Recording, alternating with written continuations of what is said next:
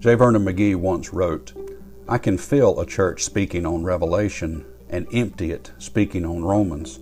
And what he's referring to is that the nature of the book of Revelation draws a crowd. The pomp and circumstance, the churches, the mark of the beast, the end times, what's to come, that draws a crowd. But the convicting power of the book of Romans, where man is brought into a courtroom before an almighty God and convicted of his sin, people don't want to talk about that.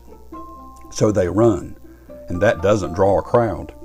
So I too have read the book of Revelation time and time again, and yes, it's very intriguing. And one particular passage in chapter 10 says this in verse 10 And I, speaking of John, took the little book out of the angel's hand and ate it up.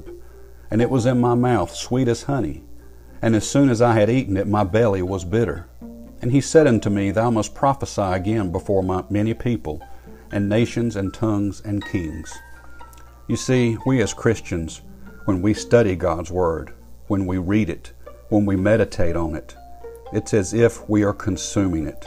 And when we do, it can be very sweet to us because we ingest and know the Lord Jesus Christ as personal Savior. And when we do that, we're helped, we're nourished, and we can grow as Christians. But we also know that there's a judgment piece to God's Word. And that's very bitter to our bellies. It's very bitter to our souls. It's very bitter to those who have not trusted Christ. So we need to share the gospel. We have to share the good and the bad. We have to share the love of God, but we have to share the judgment of Him as well. So let's share the good news of Christ, but let's also share the whole truth and nothing but the truth. May God bless you and have a wonderful day.